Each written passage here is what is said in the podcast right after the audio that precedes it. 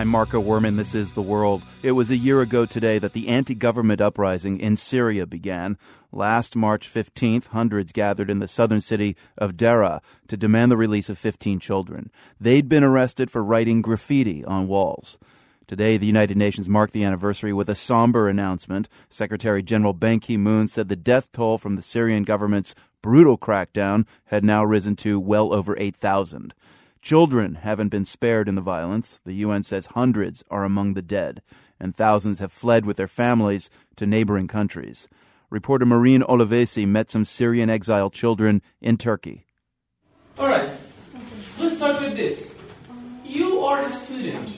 A question. Are, are you a student? Great. Today's English lesson how to turn a declarative sentence into a question starting with how to even pronounce the word question. Which, which, question. Question. Question. Question. Question. Shen. Question. Shen. Question. All right, thank you. All right, see you on Tuesday. Have fun. As soon as the bell rings, sixth grader Musab pulls another notebook out of his backpack and shows off some drawings he recently made. One of them features an old Syrian flag that's become the symbol of the revolution. A dagger drops blood on one end and a candle is burning on the other.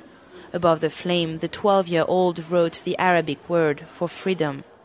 With a few pencil strokes, Musab's sketch captures the two sides of the Syrian uprising violence and pain on one end, peace and hope on the other. Standing next to Musab is his 12-year-old friend Isak.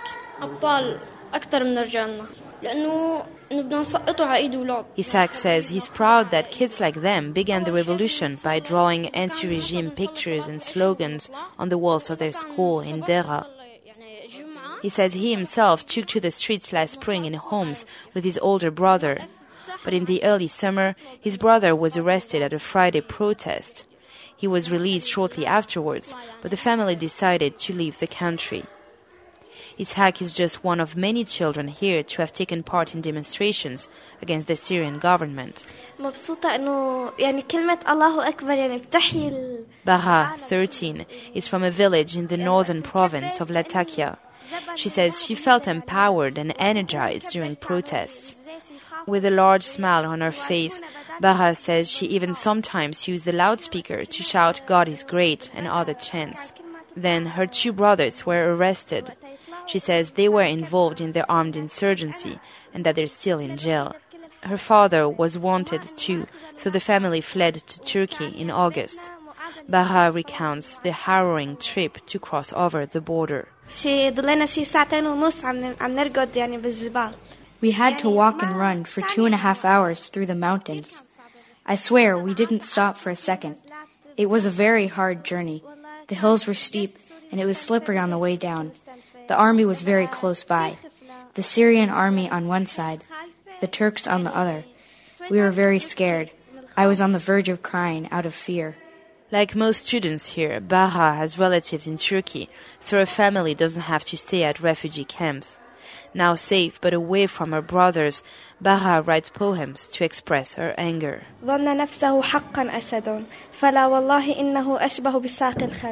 of the lines is about Syrian President Bashar al Assad. Does he really think he's a lion? The poem goes. No, he's not. He's a shepherd, and his dogs keep biting us. Fatima teaches at the school. She says art is the best way for children to get over their fears, but there's no easy fix for the trauma some of them have gone through. I have a child. Yesterday he wrote a poem and he couldn't read it at all. He was hiding under this table. He was hiding uh, because in Syria he saw a dead body in the garbage. He he was taking uh, out the garbage and he saw dead people inside. So uh, from that uh, accident he became very weak, very terrified.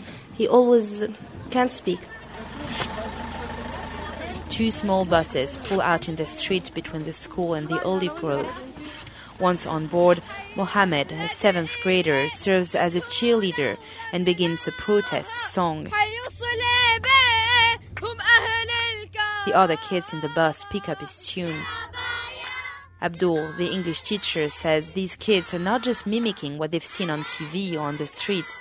This, he says, is their revolution too. For the world, I'm Marine Olivesi at the Turkish Syrian border. You can see pictures of the Syrian students in Turkey at theworld.org.